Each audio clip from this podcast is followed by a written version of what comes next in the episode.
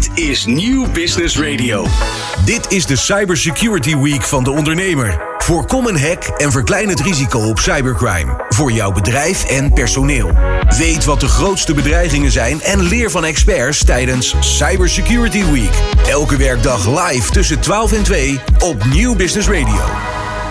Yes, leuk dat je nog steeds luistert. We zijn nu officieel op de helft Cyber Security Week. Vijf dagen lang, elke dag van twaalf tot twee. De Ondernemer hier op uh, New Business Radio.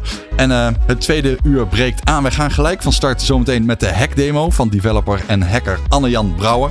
Daarna gaan we personeel testen en opleiden met René van Etten van Threatstone. Maar laten we eerst de hackdemo maar gaan aanschouwen. Dit is de Cyber Security Week van De Ondernemer. Voorkom een hack en verklein het risico op cybercrime. Voor jouw bedrijf en je personeel. Weet wat de grootste bedreigingen zijn en leer van experts tijdens de Cyber Security Week. Elke werkdag live tussen twaalf en twee op New Business Radio met Randal Peelen.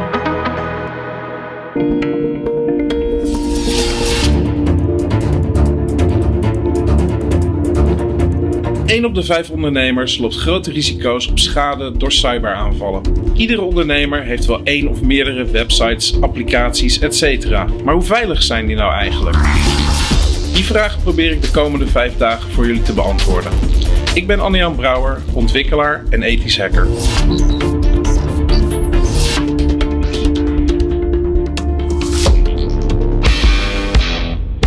Een website wordt eigenlijk nooit vanaf de grond af aan opgebouwd. Zelfs als je een huis gaat bouwen, ja, je gaat niet alle kozijnen zelf ontwerpen en bouwen.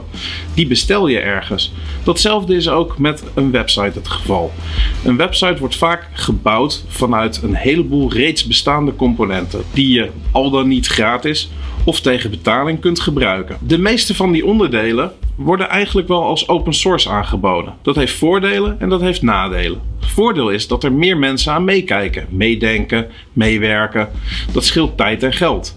Het nadeel daarvan is dat als er een kwetsbaarheid bekend is, dat die vaak meteen worden gepubliceerd. En daar kunnen dan kwaadwillig misbruik van maken. Hoe snel kom jij erachter dat het slot dat jij gebruikt op jouw website ook lek is? Een webapplicatie bestaat uit honderden, zo niet duizenden componenten. En elk daarvan kan op ieder moment lek blijken te zijn. Het kan hem in de voorkant zitten, in de achterkant. Het kan zelfs op het stukje hosting zitten, waar je als, zelfs als ontwikkelaar helemaal geen kijk op hebt. Het is heel belangrijk om op de hoogte te blijven van dergelijk nieuws. En vooral ook om in de gaten te houden wat je hebt.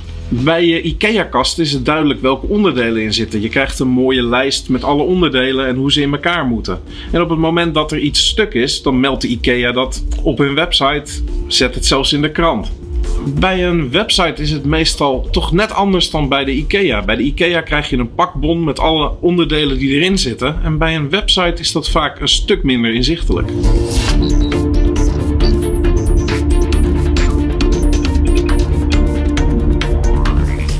Met al die losse onderdelen, versies, afhankelijkheden, hoe hou je dat dan onder controle? Zelf is dat wellicht lastig. Als je zelf je eigen website beheert of je handige neefje, dan kun je daar natuurlijk monitoring voor inschakelen. Dan houdt de applicatie zelf bij welke onderdelen kwetsbaarheden bevatten. Zit je via een leverancier? Ga praten met die leverancier. Maak ook afspraken, bijvoorbeeld periodieke updates. Eens per maand, eens per twee weken. Dat heet een Service Level Agreement. Hierin maak je afspraken over hoe snel er geacteerd wordt op bepaalde kwetsbaarheden. Hoe vaak er reguliere updates worden gedaan. Al dat soort zaken. Hiermee hou je je webapplicatie up-to-date en daarmee dus een stuk veiliger. Nou, weer een mooie hackdemo. En uh, ja, je oren gaan zo'n beetje klapperen van de vergelijking. Het is zo goed gevonden. Een IKEA-kast bestaat uit onderdelen. Maar je website doet dat natuurlijk ook. Wat is jouw uh, eerste reactie, Erwin Sprengers van K P N Security? Nou, helemaal eens. Ik bedoel, een website bestaat uit verschillende bouwblokken. En die bouwblokken, die, al die bouwblokken die hebben kwetsbaarheden. Dat, dat is gewoon... Dat oh, wacht even. Jij zegt alle bouwblokken hebben kwetsbaarheden. Ja, in principe wel. Het is software die geschreven is. En je gaat er vanuit. Ja, en ja, je moet er gewoon vanuit gaan dat er altijd een foutje in zit. En dat er altijd iemand het gaatje vindt. En daar misbruik van maakt. En ja, die moeten onderhouden worden. En uh, als, je dat, uh, als je dat niet doet, ja, dan, dan loop je automatisch een heel groot risico. En ja, inderdaad, wat hij net al zei. IKEA zegt van, die kast is niet goed. Je hebt een ander schroefje nodig. dat moet je, bij, moet je zelf bij je eigen website dus ook doen. En als jouw neef, jouw handige neefje die beheert, ja, dan, dan loop je dus het risico dat als het handige neefje een keertje ziek is of niet alles weet, wat natuurlijk ook heel logisch is, ja, dan, dan loop je echt een hoger risico daar. Ja. En wat ik ook heel interessant vind is, het klinkt zo logisch, joh, basisonderdelen gebruiken in een website. Soms zijn die open source en dat is heel interessant. Want open source betekent dat je de broncode kan bekijken. Dus je kunt zelf die kwetsbaarheden opsporen als je daar tijd en zin voor hebt. Um, het betekent ook dat er heel veel ogen naar gekeken hebben. Want je bent niet de enige die het component gebruikt. Maar ja, de keerzijde is wel, op het moment dat er dan een kwetsbaarheid is, dan zit er ook opeens op heel veel plekken op internet zo'n gat in een website. En dan kunnen hackers uh, die week hun lol op natuurlijk. Want lang niet iedereen zal dat tegelijkertijd gefixt hebben. Uh, hoe, hoe kijk je naar die paradox?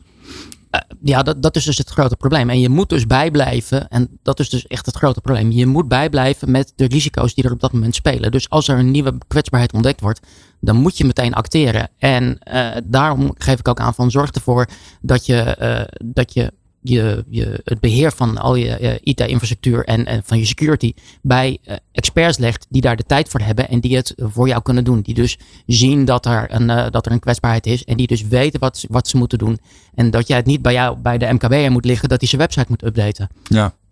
En kun je misschien iets vertellen in de context van cloud providers? We hebben nu al een paar keer gehad vandaag over, hè, gewoon je zet alles in de cloud. Er is een partij die beheert dat voor jou, maar ook iedereen op internet kan daarbij. Dus je beveiliging moet goed op orde zijn. Als daar een kwetsbaarheid blijkt te zitten, dan zijn zij toch gewoon verantwoordelijk voor het fixen daarvan? Uh, dat, hangt er, dat hangt er helemaal vanaf. Als, kijk, zij leveren jou een stukje infrastructuur. Zij leveren jou het platform waar jouw data op staat. Jij blijft er altijd verantwoordelijk voor jouw data. Uh, dat, is, dat is een regel uh, die er is. Dus als jij zelf de toegang niet goed geregeld hebt, dan is het jouw verantwoordelijkheid. Hmm. Ja, en zij zijn natuurlijk verantwoordelijk voor het fixen van een, van een kwetsbaarheid die in hun eigen omgeving zit. En dat zullen ze ook doen.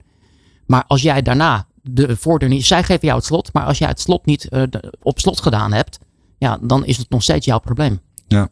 Hey, ik um, kwam ook iets leuks op het spoor, want ik was uh, dit radioprogramma aan het maken gisteren en we hadden het op een gegeven moment over internet punt n l. Een plek waar je volgens uh, uh, Barend Frans van de politie uh, je website en uh, uh, ja, door kan lichten en, en, en gewoon kunt checken op bekende kwetsbaarheden. Ja.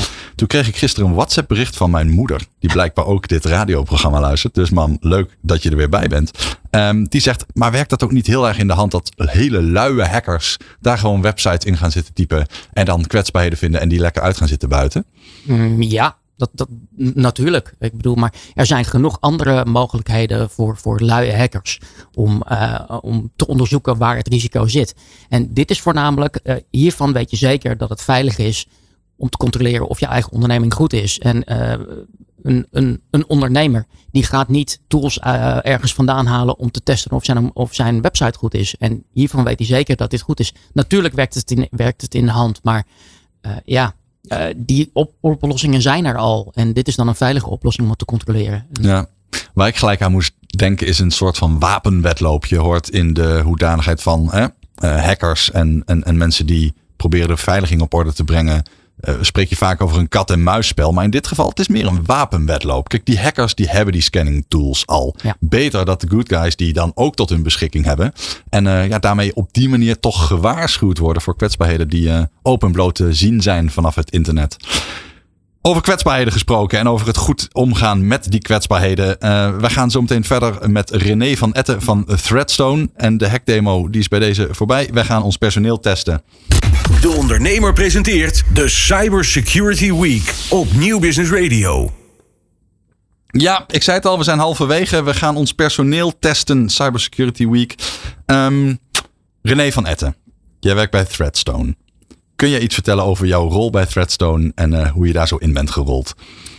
Dat kan ik. Uh, René van Etten, Threatstone Cyber Security. Uh, ondernemer, oprichter, uh, algemeen directeur. Uh, van de club. Wij zijn in tweeduizend veertien gestart. Dus inmiddels uh, bijna tien jaar uh, actief in deze, deze setting. En in deze wereld. Uh, deze interessante wereld rond, uh, rond cyber.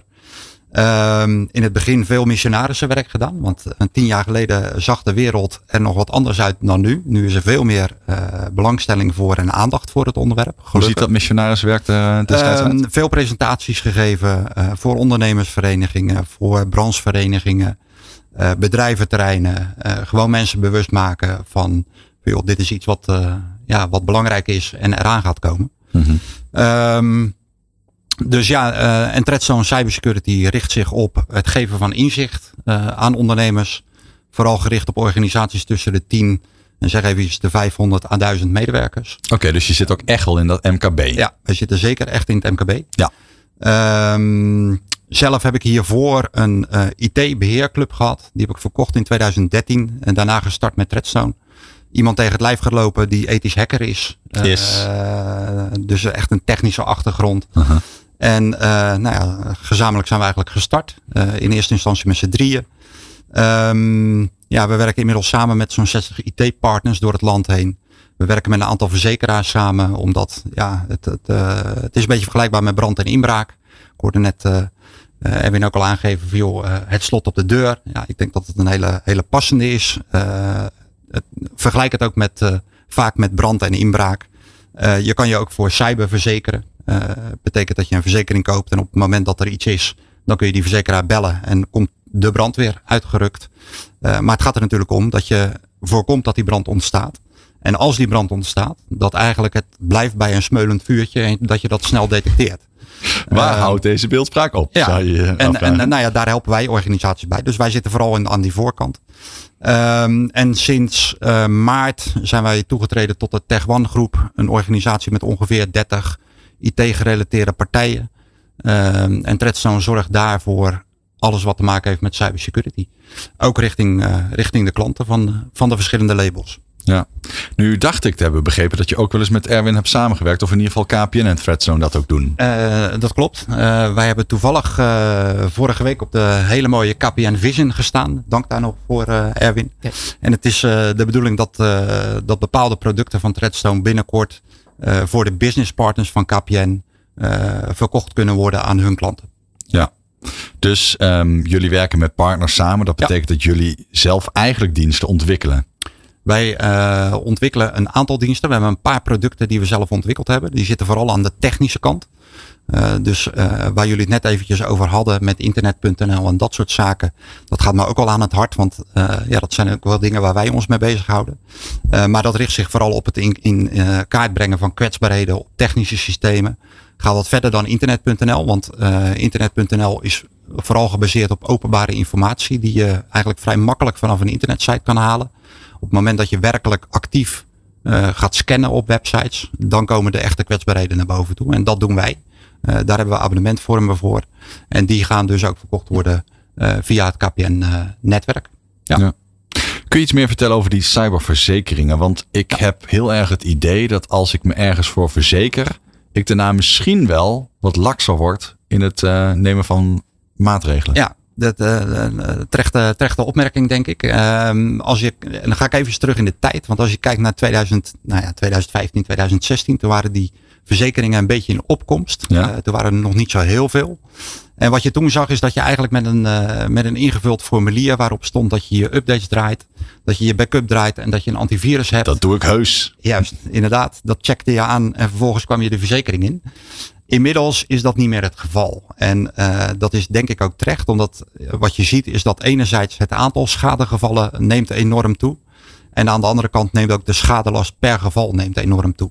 Dus verzekeraars uh, worden uh, ja, wat, wat bewuster met het, met het aantrekken van nieuwe klanten. Uh, dat betekent dat je tegenwoordig, zeker als een iets grotere organisatie, behoorlijke boekwerken moet invullen. Uh, met allerlei maatregelen die je getroffen hebt. Um, en dat moet je ook kunnen aantonen. Um, en juist in dat deel, ja, daar kunnen wij een rol spelen. Omdat wij kunnen helpen uh, met ten eerste het invullen van dat soort formulieren. Daar okay. heb je overal aan gedacht. Ja. En op het moment dat dat niet het geval is, dan kunnen we ook helpen om uh, ja, daar, daar passende maatregelen uh, voor te treffen. Maar hoe gaat dat in zijn werk dan? Ik ben een ondernemer. Ik zit in het M K B. Ik heb vijftig man personeel. Ja. En ik uh, bel jullie. Ik zeg, joh, ik moet zo'n verzekering. En daarvoor heb ik een heel lang formulier. Wat staat daar allemaal in? Uh, daar staat van alles in. Uh, en dat uh, gaat uiteraard ook over die backup en die antivirus, et cetera.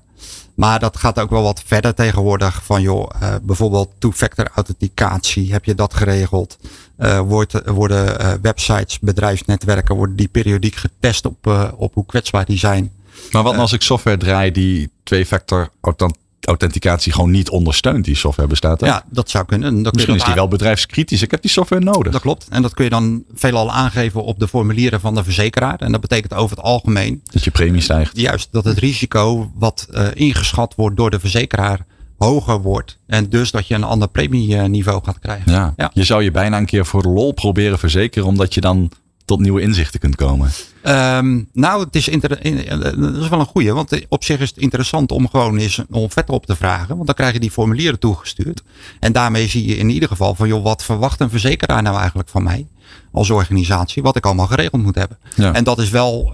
Um, kijk, ik hoorde net internet punt n l. Je hebt op dit moment heb je op, uh, op het D T C, hoorde ik, ik hoorde uh, Erik Remmelzwaal ook eventjes aangeven van, joh, de subsidieregeling die geldt van de, van de twaalfhonderdvijftig euro die je terug kan krijgen.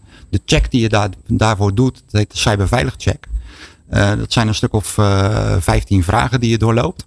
En ik denk dat het een hele goede check is, want dat is, is eigenlijk wel de basis die je op orde moet hebben. En dat gaat uh, van...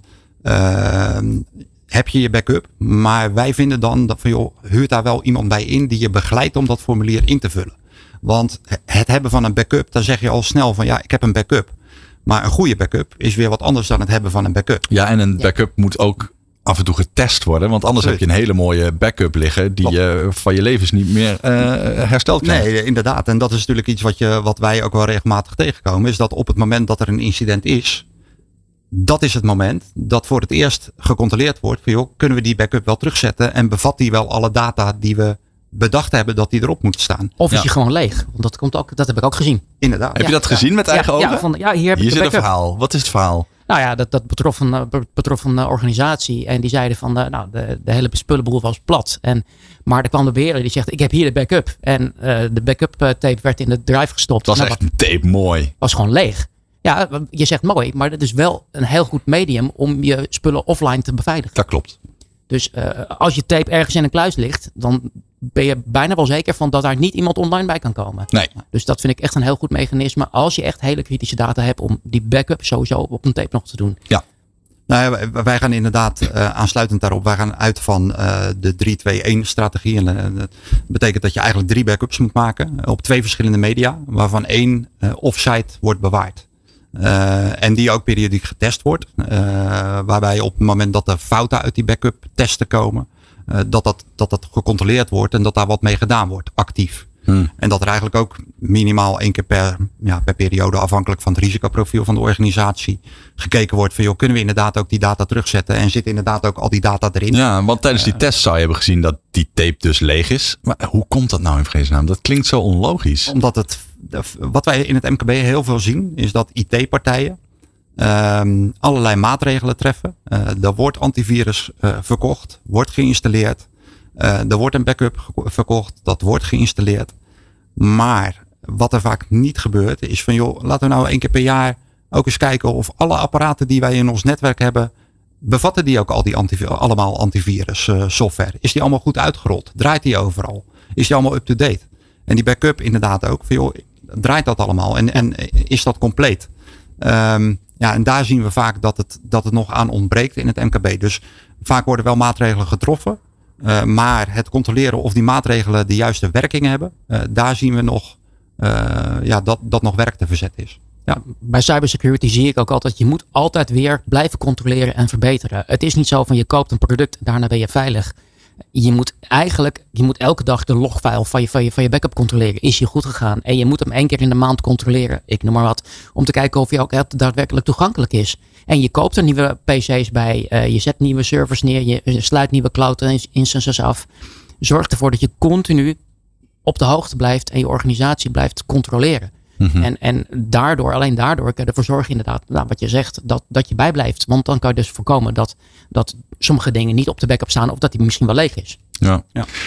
Nou, uh, ik heb de hele week al beloofd dat we in deze Cybersecurity Week ook uh, personeel zouden gaan testen en opleiden. Dus René van Etten, vergeef mij de volgende vraag. Maar ik kan me voorstellen dat ik een personeelslid ben en ik denk, joh, we hebben een Chief Information Security Officer. We hebben allemaal spamfilters draaien. Ik moet één keer in de zoveel tijd niet op een link klikken en dan ben ik weer geslaagd. Laat mij met rust. Laat die I T'ers hun werk doen en laat die de boel maar veilig houden. Klopt. Ja, dat zijn de medewerkers die ook Uh... hun fiets niet op slot zetten, de auto dichtgooien zonder hem op slot te doen, de deur van het huis open laten staan, de ramen open laten staan.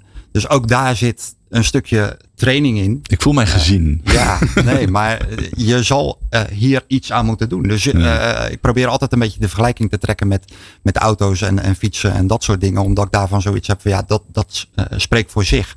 Maar eigenlijk, op, kijk, uh, ik begreep gisteren dat je een, een, een kind hebt.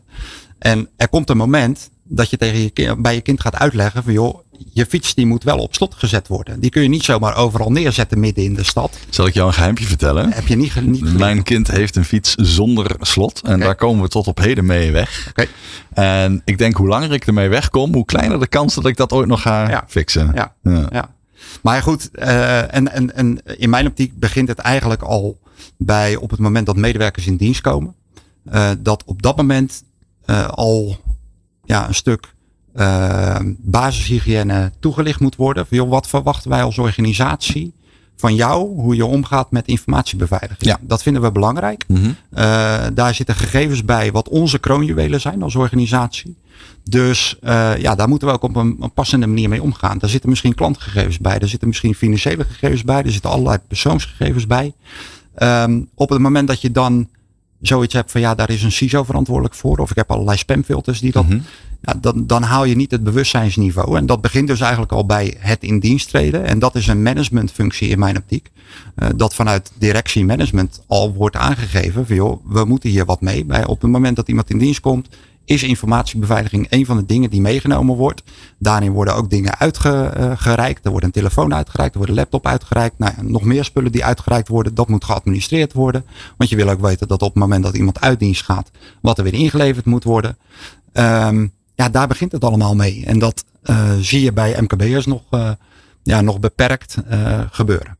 Kun jij mij helpen scherp krijgen waarom het zo belangrijk is dat al die medewerkers dat goed voor elkaar krijgen? Want ik heb net in het vorige praatje gehoord dat het belangrijk is dat personeel alleen bij zaken kan waar ze bij moeten kunnen. En dat je alleen functies aan hebt staan die je echt nodig hebt. Maar het klinkt nu een beetje, nou iedereen moet waterdicht zijn. Terwijl ik denk, joh. Als die personeels, uh, die medewerkers gewoon niet overal bij kunnen, dan heb ik daar al een heel stuk van mijn basisveiligheid vandaan. Tuurlijk. Je, je, je kan al een heel stuk basisbeveiliging uh, regelen op technisch vlak. Uh, maar om een voorbeeld te geven, je kan, kijk, het, het hangt samen met beleid, medewerkersbewustzijn en de technische maatregelen die je treft. Je kan bedenken van joh, we zetten een wachtwoordbeleid op. En daarbij zeggen we van joh, we willen uh, dat je een wachtwoord gebruikt wat minimaal twaalf karakters lang is. Mm-hmm. Wat speciale tekens heeft, wat één keer in de drie maanden gewijzigd moet worden. Uh, noem maar op. Ik word daar dus helemaal gek van als ik. Dat snap ik. Ja. Dat is het beleid. Okay. Vervolgens ga je dat technisch afdwingen. Dat kan ook. In ja. de meeste systemen kun je gaan aangeven joh, dit is het beleid wat we hebben. Dat, dat dwingen we af. Wat gebeurt er dan? Dan krijg je medewerkers. Zoals die, ik. Ja, die weten niet meer. Uh, van joh, nou moet ik mijn wachtwoord weer wijzigen. Nou ja, ik zet er maar een eentje achter. Mm-hmm. Of ik maak het, ik zet het op een geeltje en dat hang ik aan mijn beeldscherm. Want dat komen we ook nog wel uh, regelmatig tegen. Mijn eigen wachtwoord vergeten. Ja, of ik plak het onder mijn toetsenbord. Al dat soort dingen. Um, ja, dan wordt dat de zwakste schakel in het hele beveiligingsgebeuren. Uh, dus uh, je moet aan alle drie zul je aandacht moeten, moeten geven. Beleid, techniek en medewerkersbewustzijn. Ja, dus we gaan het niet allemaal in de mik van de C I S O schuiven. Nee, we gaan het hele personeel opleiden en uh, ja, meekrijgen in dit uh, feest. Hoe pakken jullie dat aan? Uh, over het algemeen starten we met een nulmeting. En dat doen we uh, zowel op beleid als op uh, bewustzijn van medewerkers. Als op de technische kant kunnen we dat doen. Uh, als ik eventjes bewustzijn van medewerkers eruit uh, haal. Dan doen we een nulmeting op twee manieren. Uh, of in ieder geval, dat bestaat uit twee onderdelen. Dus enerzijds een phishingcampagne die we uitvoeren. En anderzijds een assessment die we uitzetten onder de medewerkers. Phishingcampagne? Ja. Wat is dat? Een phishingcampagne. Daarmee uh, doen wij als voor, ons voor als... Uh, Ja, cybercrimineel. We sturen een mail uit met een link erin. En op het moment dat je daarop klikt, dan kunnen we dat meten. Uh, we kunnen ook ervoor zorgen dat, uh, dat gegevens bijvoorbeeld ingevoerd moeten worden. Gebruikersnaam, wachtwoord, et cetera. Ook dat kunnen we meten. En achteraf maken we bekend van joh, van de honderd medewerkers zijn er uh, zestig die op de link geklikt hebben. Er zijn er twintig die gegevens hebben ingevoerd. Nou, dan weet je dat als organisatie, ja jongens, hier is nog wel werk te verrichten. Uh-huh. Hier moeten we wel wat mee doen. Maar dit is toch ook hoe je spanning onder collega's kan creëren, toch? Zeker. Uh, er zijn voorbeelden van phishingcampagnes die uh, heel wat spanning binnen organisaties teweeg hebben gebracht. Kun je zo'n voorbeeld ja. geven? Nou, ik weet, uh, die is ook in het nieuws gekomen, dus vandaar dat ik hem kan noemen. Maar ik weet dat uh, een, een grote bank, die heeft ooit uh, bezuinigingen aangekondigd onder het personeel. En vervolgens kregen ze in december een phishingcampagne, waarbij ze een uh, groot kerstgeschenk uh, gingen krijgen. Dat werd niet helemaal gewaardeerd door het personeel dat dat uh, de phishingcampagne was. Ja, dat is begrijpelijk. Uh, dus ja, uh, dat blijft ook uh, uh, binnen organisaties goed afstemmen. Van, joh, wat, uh, wat doe je hiermee? Ja. Ja. Ja, klopt. Erwin, heb jij wel eens uh, op zo'n link geklikt? Nee. Maar dat komt misschien ook omdat Niet ik... dat je weet. Nee, maar het komt misschien ook omdat ik daar echt, echt wel super bewust van ben. Uh, ik, ik kijk altijd van ja, is het too good to be true? Uh, als er een link staat, ik denk van ja, waarom zou iemand mij zo'n link sturen? Ik denk daar wel iedere keer bij na. Maar ik kan me heel goed voorstellen dat mensen daar in, in, in de drukte van de dag wel op zo'n link klikken. Mm-hmm. Uh, wij zien het binnen K P N zelf ook. We hebben ook dit soort phishingcampagnes. En um, uh, daar staat er van uh, help me ons te testen de nieuwe iPhone. Ja, er zijn altijd mensen die erop drukken. Dat gebeurt. En dan, dan, ben je, en dan denk je later van hoe heb ik zo stom kunnen zijn. Maar het komt gewoon voor. Maar ik heb zelf gelukkig nog nooit op zo'n link geklikt. Dat, uh, d- daar ben ik wel heel erg bewust van. En uh, dat, dat merk ik ook bij mij thuis. Uh, er wordt bij mij altijd gevraagd van uh, is deze veilig? Of wat is dit voor link? En ik, ja, ik ken de regeltjes. Waar, waar moet je naar kijken? Uh, hoe valt iets op? En het is wel zo dat het, het wel steeds professioneler wordt. Dus vroeger kreeg je een, een, een mail van een, een, een prins in Nigeria die geld voor je had. Nou, daar kon iedereen aan ruiken dat dat verkeerd was. Ja, maar, grappig hè, ja. Dat noemde ik dus spam. Ik noemde dat niet phishing. Terwijl het eigenlijk al een stap die richting op deed. Ja. Ja. Mag ik daarop reageren? Ja, dat vind ik, ik vind het wel interessant hè. Uh, de Nigeriaanse prinsen, uh, dat soort mails.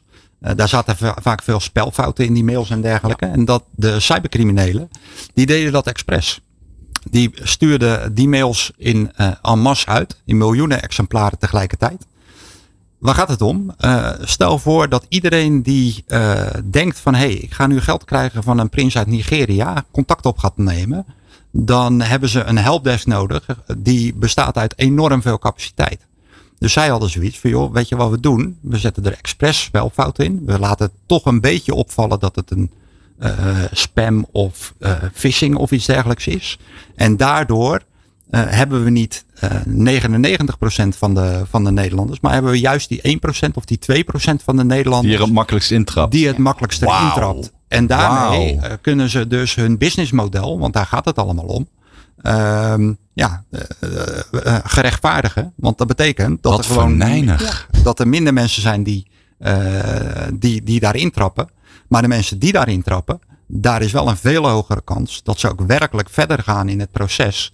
Uh, bankgegevens krijgen en, en geld gaan overmaken. Want dat is, dat is uiteindelijk het doel. Ja, wat een mooi verhaal. Dit wist ik helemaal niet. Ja. Laten we even ja. terugpakken op die link. Want wat ik heel interessant vond eerder deze week maandag. Volgens mij was het Daan Keuper van Computest die ons dat vertelde.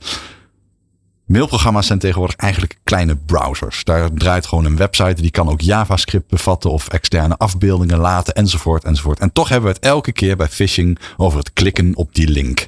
Terwijl een heel erg goed uitgevoerde aanval dat misschien nog niet eens nodig heeft om de eerste deel van de buit al binnen te hebben.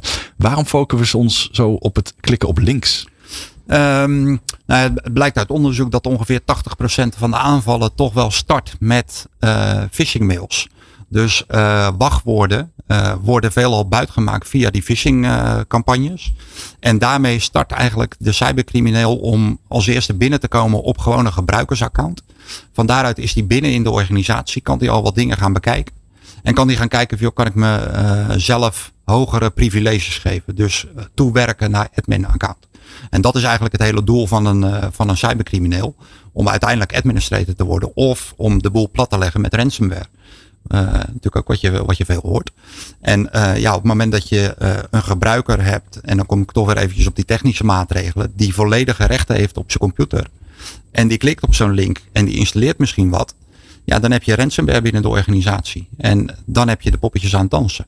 Dus uh, een van de tips die wij technisch ook altijd geven is van joh, zorg er nou voor dat gebruikers ook alleen maar gebruikersrechten hebben. En niet meer dan dat. Ja, um, ja en, en wat ik zeg, het, het begint over het algemeen bij phishing. Maar je zou ook kunnen zeggen van joh, zet, en dat, dat zijn ook maatregelen die wij uh, leveren. Van joh, kijk ook eens naar bijvoorbeeld voice phishing. Uh, dat is niet zozeer phishing via e-mail. Maar dat is meer dat we gaan bellen. En dan gaan we bellen uh, misschien wel met het nummer van, uh, van de klant. Dus die spoeven we, zoals dat heet. Dus we doen ons voor als uh, nummer van uh, de eigen organisatie. We bellen medewerkers op. Uh, en we kijken of we uh, gebruikersnamen, wachtwoorden, et cetera kunnen ontfutselen. Of we ze kunnen verleiden om naar een website te gaan. Om even een TeamViewer sessie op te zetten en zo de P C over te nemen. Net zoals eigenlijk veel gebeurt vanuit de Microsoft scams, zoals we die kennen. Microsoft dus, scams? De Microsoft scams. Dus waarbij iemand zich voordoet als Microsoft. Je wordt gebeld. En uh, veelal vanuit India uh, hoor je iemand die zich uh, voordoet als Microsoft employee. En jou gaat helpen, want je loopt achter met de updates of nou ja, dat soort zaken. Mm-hmm. um, ja, vervolgens word je uh, toegeleid naar een pagina waarop je moet klikken. Vervolgens wordt de P C overgenomen. En op die manier ja, kan de ransomware geïnstalleerd worden of er worden gegevens sto- gestolen. Um, ja, dat is een, ook een methode die veel gebruikt wordt. Ja. Ja. Ik um, zie een interessant spanningsveld voor me. Niet alleen de collega's die onderling een beetje een wedstrijdje kunnen houden van wie heeft er wel niet op de link geklikt. Daar hoor je waarschijnlijk tien jaar later nog steeds op de bedrijfsborrel als het je een keer wel eens overkomt. Maar hierin zit ook een, een, ja, een soort venijnige diepere laag. Ik kan me namelijk voorstellen dat als ik zo'n mail krijg. En die mail is ontzettend goed vormgegeven. Uh, die is verstuurd vanuit de juiste servers. De D N S-records staan allemaal op rij. Het uh, ziet er allemaal keurig goed uit. Vervolgens denk ik, nou, ik uh, kan deze link eigenlijk wel aanklikken. Dit is uh, een goed idee. En ik klik erop. Ik heb er goed over nagedacht. Ben er toch ingetrapt. Eigenlijk was de test uh, veel te ja, uh, filijn, veel te, veel te goed uitgevoerd. Ja. En ja, vervolgens word ik toch op de vingers getikt. Omdat ik erin ben gesproken. Nou ja, kijk, ik, ik ben nooit zo van het op de vingers tikken. Ik denk dat het meer uh, dat je het meer moet inzetten als uh, algemeen iets binnen de organisatie. Niet zozeer om bij functioneringsgesprekken of bij beoordelingsgesprekken onder de neus te, te wrijven van joh, we hebben afgelopen periode hebben we vier phishingcampagnes gedaan en jij hebt er op drie geklikt. Wat gaan we hier nou allemaal aan doen? Dat zou ik niet doen.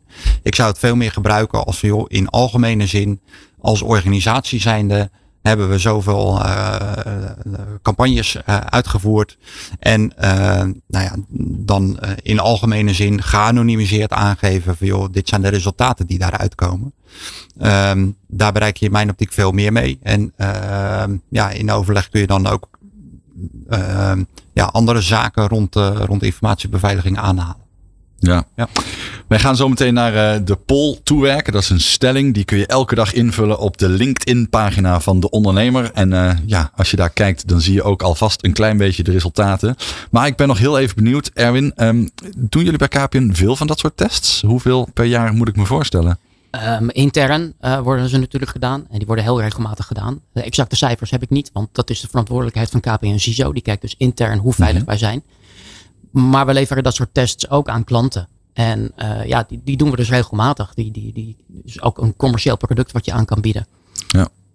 Nou, we gaan uh, eerst de stelling doornemen. En dan gaan we daarna nog in geur en kleuren verder over uh, alles wat er komt kijken bij het testen en opleiden van je personeel. Dit is de Cyber Security Week van De Ondernemer. Elke werkdag tussen twaalf en twee. Voorkom het risico op cybercrime voor jouw bedrijf en personeel. Weet wat de grootste bedreigingen zijn en leer van experts tijdens Cyber Security Week. Yes, wij gaan zo meteen nog verder praten met René van Etten van Threatstone. En ik zit hier nog steeds met mijn co-host Erwin Sprengers van K P N Security. Maar eerst, we hebben een poll neergezet. Je kon erop reageren de hele week al bij de LinkedIn-pagina van De Ondernemer. En de stelling van deze dag is: ik train mijn medewerkers actief op cybersecurity en digitale waakzaamheid. En dan moet ik je er gelijk bij vertellen, die antwoorden die liegen er niet om. Het eerste is, uh, ja, dat vind ik belangrijk.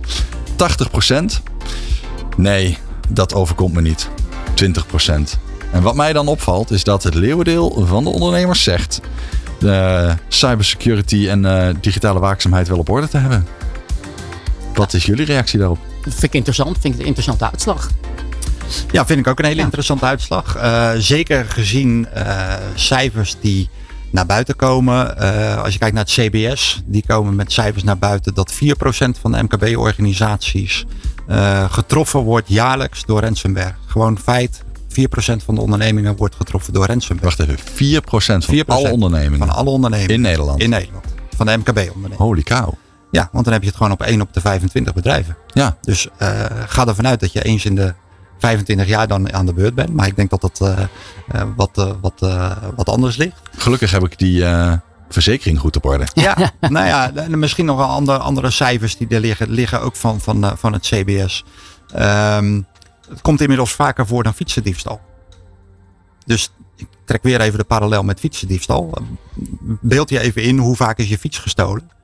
Inmiddels komt cybercrime vaker voor dan fietsendiefstal. Ja, hebben we het dan specifiek over die ransomware aanvallen of gewoon cybercrime nee, in zijn algemeenheid? Cybercrime in zijn algemeenheid. Ja, ja, klopt. Ja. En uh, Erwin, wat mij ook heel erg opvalt is, uh, ja, dat vind ik belangrijk. Dat is natuurlijk uh, ja, een interessante uitslag. Want het kan ook zijn dat je het zo leest van nee, vier op de vijf ondernemers vindt het wel belangrijk. Maar ja, hebben ze het op orde? Ja, en hoe doen ze het? Ja. Dat is vooral, uh, ik vind het belangrijk, maar hoe doen ze dat? Dan zeggen ze tegen iedereen zodra die ze binnenkomen, je zal nooit op het linkje klikken. Ja, dat klopt, dat kan. Maar daarna ben je niet klaar. Dat is ook waar ik eerder aan refereerde. Van, je moet altijd door blijven gaan en altijd blijven nadenken over wat doe ik hier. En ik heb ook wel eens een interview gehouden met uh, ook een soort marktonderzoek gedaan. En dat was ook een, een, een, een bedrijf ergens in het land. En uh, toen zeiden we van ja, hoe gaan jullie daarmee om? Met, uh, met, uh, met linkjes. Ja, daar mogen we niet op klikken. Ja, maar doen jullie dat dan ook niet? Nee, het mag niet, zeggen ze. Ja, ja, d- precies. Ja, dat ga je jezelf in de voet schieten. Ja, dus, dus weet je... Het, Dus je kan het belangrijk vinden, maar doe je er ook iets aan? En daarom is het belangrijk dat je inderdaad acties neemt. En dat moet hele simpele acties zijn. En je, inderdaad de awareness, de, de, de, het besef dat je iets kan overkomen. Dat moet je iedere keer weer hebben. Bij ieder moment dat je dat doet. Ja. Dus ik vind het heel interessant. Ja, en uh, twintig procent die zegt nee, dat overkomt me niet. Ik vind dat ook zo'n mooie bewoording. Want ja, als je denkt dat het je niet overkomt, dan hoef je je er ook niet op voor te bereiden natuurlijk. Zo kun je het zien. Ja. Uh, ja, ik schrik daar wel van. Want de, de twintig procent is één op de vijf. Die zegt eigenlijk veel. Uh, het, over, het overkomt mij niet. Het overkomt de buurman. Uh, we noemen dat de optimism bias. Dus uh, het overkomt mij niet. Ik krijg geen enge ziekte. Uh, dat gebeurt wel bij de buurman. Ik word niet aangereden op, uh, op het zebrapad. Dat gebeurt wel bij de buurman. En ik word geen slachter van cybercrime. Dat gebeurt wel bij de buurman. Mm-hmm. Totdat het jezelf overkomt. Dus uh, had ja, ik nou maar... Met name die groep uh, zou ik wel willen oproepen van joh, loop gewoon eens door die cyberveiligcheck van D T C ook heen. En kijk gewoon eens van joh, wat zijn nou de vragen die daar gesteld worden. Probeer dat met je bij voorkeur met je uh, of met je I T'er of met uh, een specialist te doen.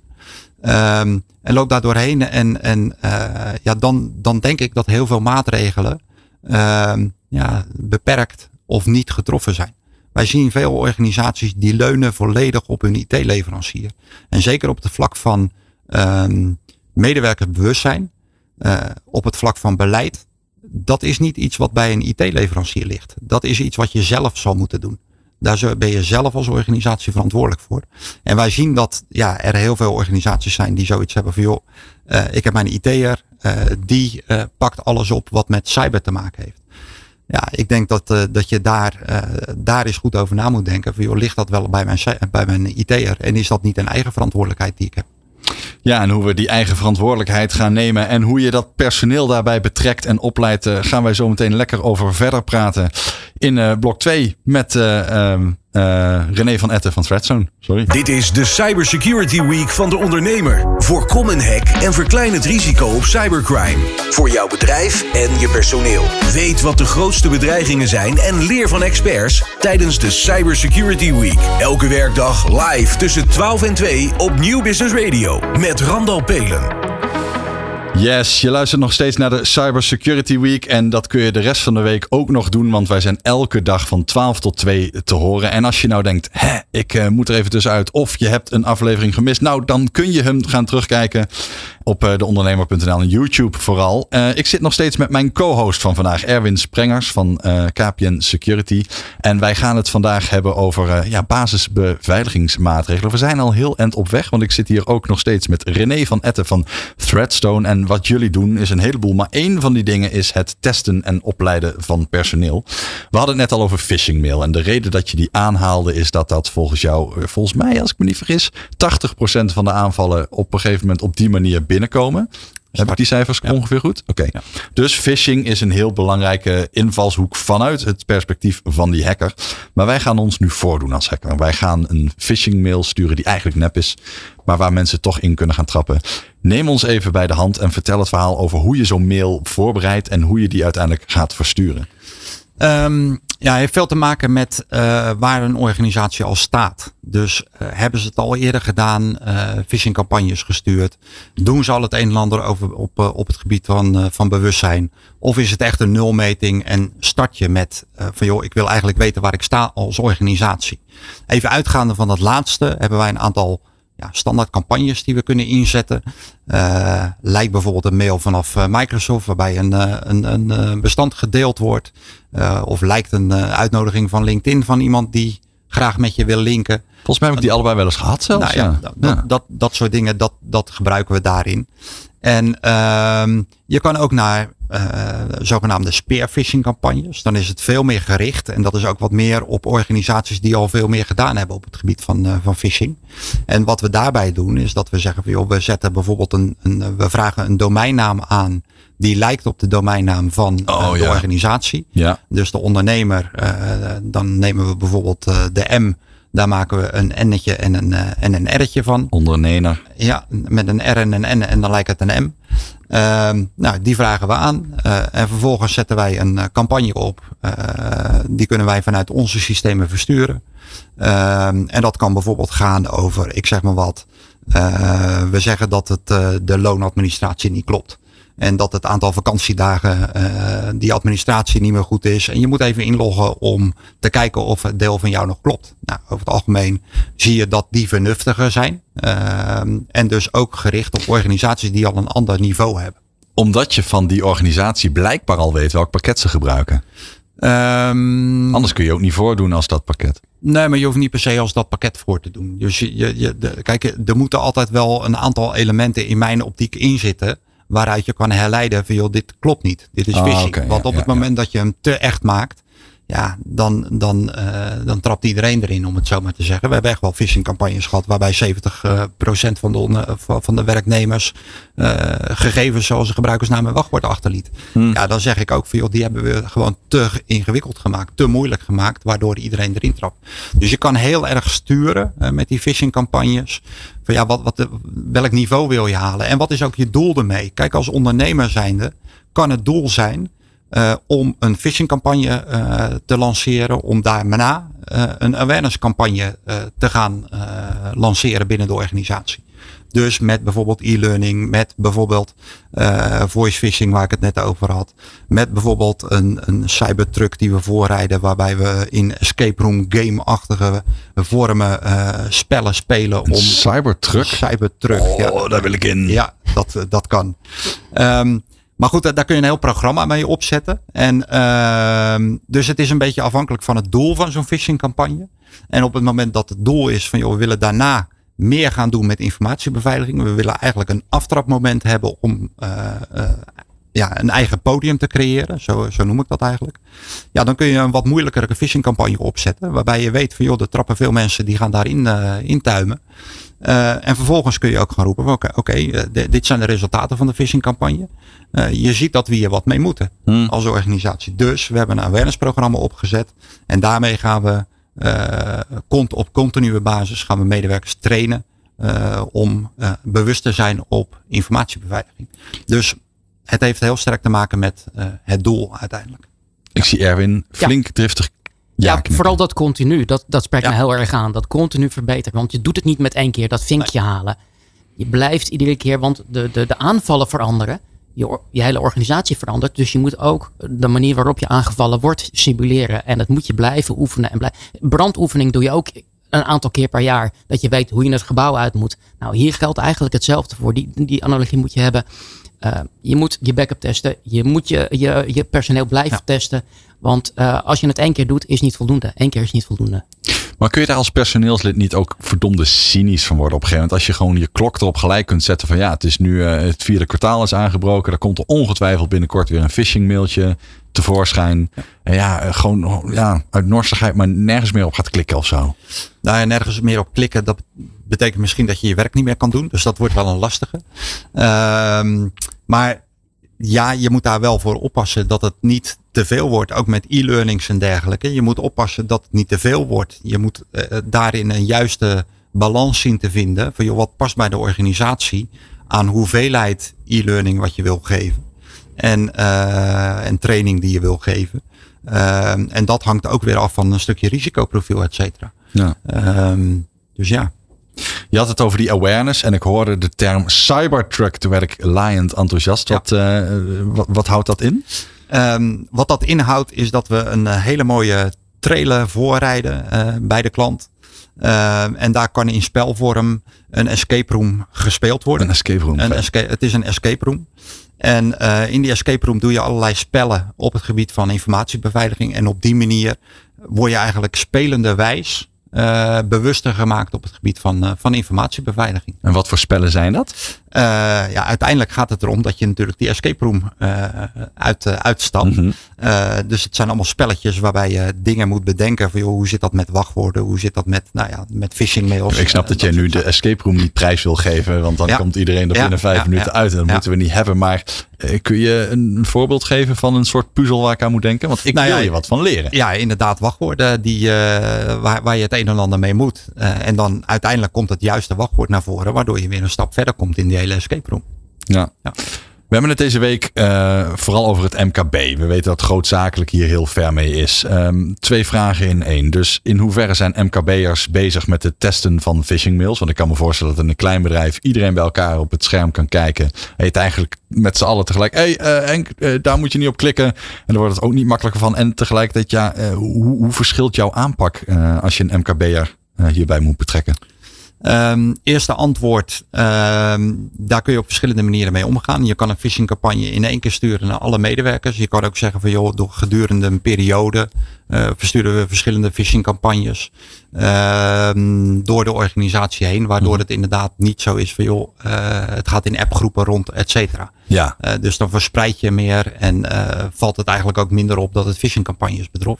Maar ook dat heeft weer te maken met het doel. Uh, kijk, aan de ene kant uh, maken we af en toe uh, direct nadat iemand gegevens heeft ingevoerd, bekend van joh, uh, je hebt, uh, uh, dit was een phishingmail en hier en hieraan had je dat kunnen herkennen. Ja. Nou, dan geef je eigenlijk alles prijs van joh, dit was een phishingcampagne.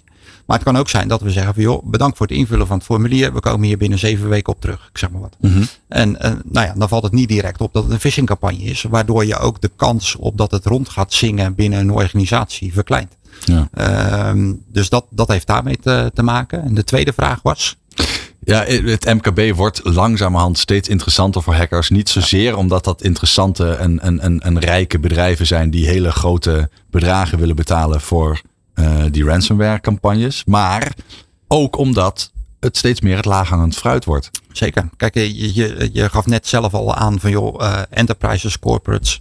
Uh, daar is het besef hoger en daar zijn over het algemeen de budgetten hoger. Daar zijn overal, over het algemeen is daar iemand verantwoordelijk voor informatiebeveiliging die uh, niet een I T-functie heeft, uh, maar een, een aparte functie, een, een zogenaamde C I S O, ja. een Information Security Officer, die alleen maar bezig is met, uh, met de informatiebeveiliging. En die let op beleid, die let op medewerkersbewustzijn en die let op technische maatregelen. Ja. Als je kijkt naar het M K B, Uh, ja, is het iets wat erbij gedaan moet worden? En uh, dat is wat wij, uh, een reden dat wij bijvoorbeeld ook C I S O as a service leveren. Dus een, een, een, een consultant. C I S O as a service, ja, dus, wauw. Uh, eigenlijk voor organisaties die te klein zijn om zelf een C I S O aan te nemen. Maar te groot zijn om dit onderwerp niet meer serieus te nemen. Uh, en daar helpen wij uh, bij, op part-time basis, om uh, te helpen met beleid, medewerkersbewustzijn en de technische kant. Ja. Um, De maatregelen die getroffen zijn binnen het M K B. Het bewustzijn wat er is binnen het M K B. Ik hoor net twintig procent die zegt van joh, ik word geen slachtoffer. Um, ik help het ze hopen. Um, maar dat bewustzijn.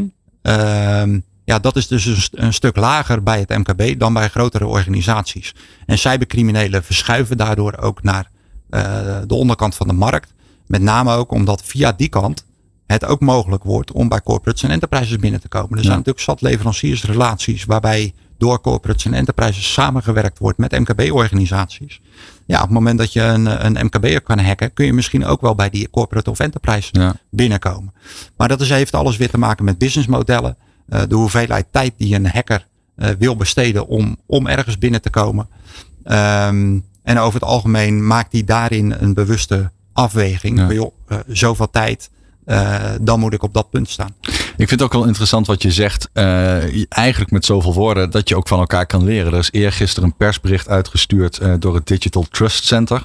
En die zeggen een vijfde van de kleine bedrijven onderneemt geen enkele actie om veilig online te zijn. Maar daar staat ook nog iets anders interessants in. Zes op de tien medewerkers doet geen melding of aangifte als zij te maken met cybercriminaliteit. Oftewel, we hebben een phishingcampagne.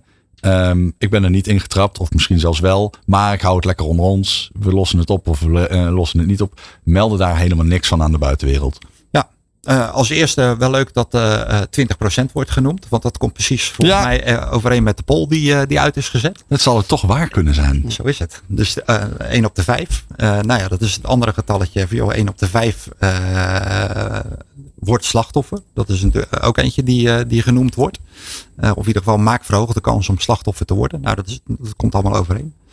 Um, ja, het, het andere. Uh, ik, ik, ik blijf van mening dat, dat M K B'ers uh, ja, een, een, een uh, lager basisniveau hebben van beveiliging. En daardoor eerder slachtoffer kunnen worden. Uh, ja. Maar het heeft ook alles te maken. Kijk, cybercriminelen die struinen continu het internet af om te kijken joh, waar zitten kwetsbaarheden. En die kwetsbaarheden kunnen zitten in technische systemen. En die kunnen zijn, uh, zitten in medewerkers die klikken op phishing links en daarmee gegevens prijsgeven. Um, nou, dat, dat vindt continu plaats. Uh, in hoeveelheden wat niet voor te stellen is. Uh, ik heb me wel eens laten vertellen dat op het moment dat je een systeem aan het internet koppelt, dat die ongeveer tienduizend keer per dag wordt aangevallen uh, vanuit alle kanten van de wereld. Ja, binnen een uurtje heb je al uh, uh, verschillende verzoeken ja. binnen dat je denkt van waar komt dat vandaan? Waar komt het vandaan, ja. ja. Dus uh, je ligt eigenlijk continu onder vuur en daar moet je je tegen wapenen. Ja.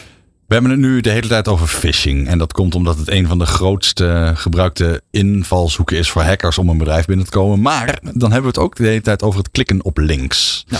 Maar er is natuurlijk ook nog zoiets als management of C E O-fraude. Kun je daar iets over vertellen? Nou ja, C E O-fraude uh, is uh, de fraude waarbij de financiële persoon en de uh, directeur tegen elkaar uitgespeeld worden, om het zo maar te zeggen.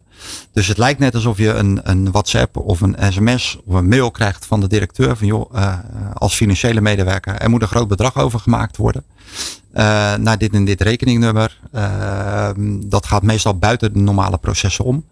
Maar wat daarin belangrijk is, is van joh, zorg voor een goed uh, betaalproces en zorg voor goede afspraken rond uh, het doen van betalingen.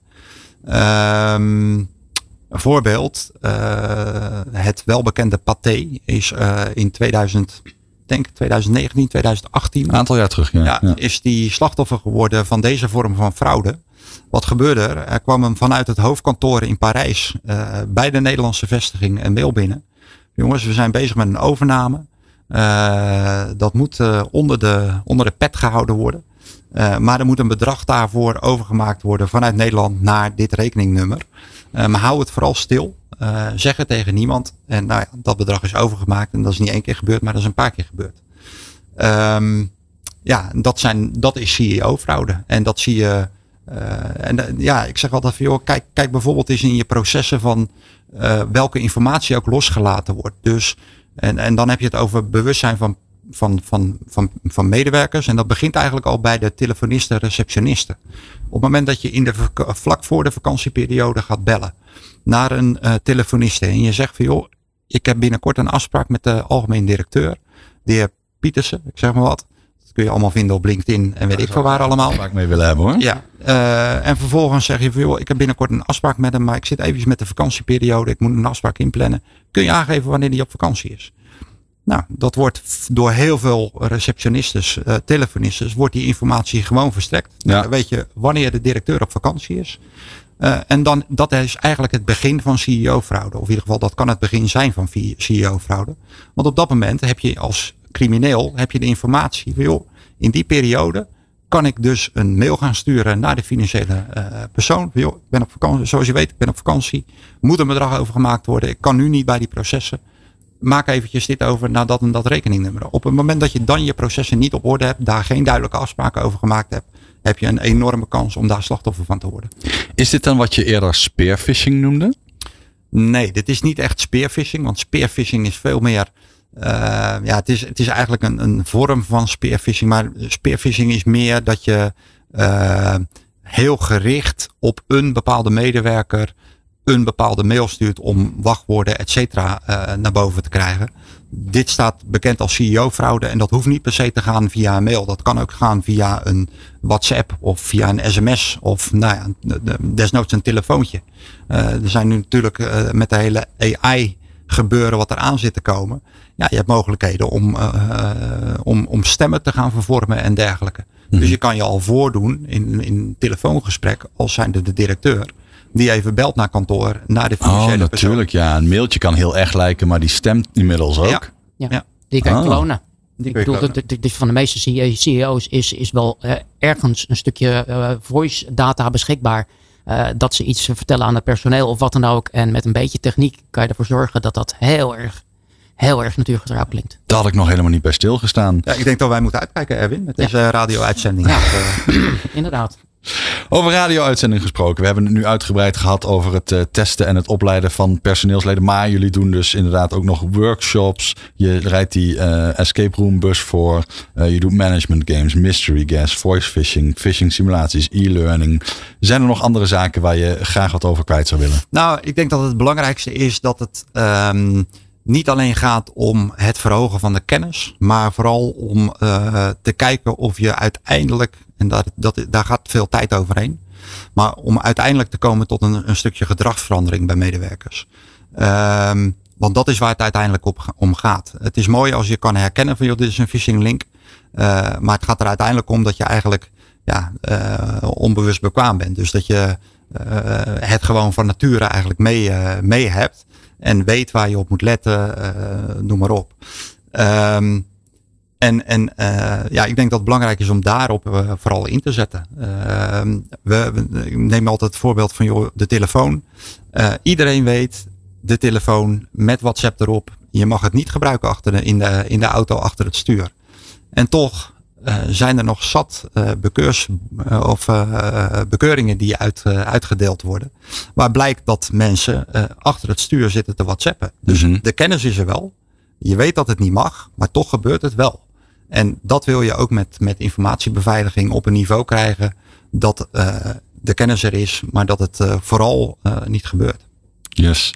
Dank je wel, René Etten van Threatstone, voor uh, al je wijsheid omtrent het uh, opleiden en uh, up-to-date houden van je personeel. Heel graag gedaan. De Ondernemer presenteert de Cyber Security Week. Deze hele week, elke werkdag tussen twaalf en twee. Live met Randal Peelen op New Business Radio. Dat was hem alweer van, voor vandaag. De Cyber Security Week is in volle gang en dag drie is achter de kiezen. We gaan het morgen hebben over de mentale impact die een hack of een gijzeling kan hebben. Dat gaan we doen met Gerine Lodder van Northwave. En we gaan het hebben over veilig e-mailen met Ezra Windhorst van Sherlock. Uh, we zijn de hele week nog te horen van twaalf tot twee en terug te kijken via YouTube. Mijn naam is Randal Peelen en als je nou nog vragen hebt of denkt... nou, ik heb wat uh, uh, ja, dingen die ik zou willen uh, spiegelen met andere ondernemers... dan kan dat op higherlevel.nl slash cyber-security-week. En uh, wij zijn er morgen weer. Tot dan. Alles weten over cybersecurity in het bedrijfsleven? Voorkom het risico op cybercrime voor jouw bedrijf en je personeel. Weet wat de grootste bedreigingen zijn en leer van experts tijdens Cyber Security Week van De Ondernemer. Deze week, elke dag, live tussen twaalf en twee uur op De Ondernemer en New Business Radio.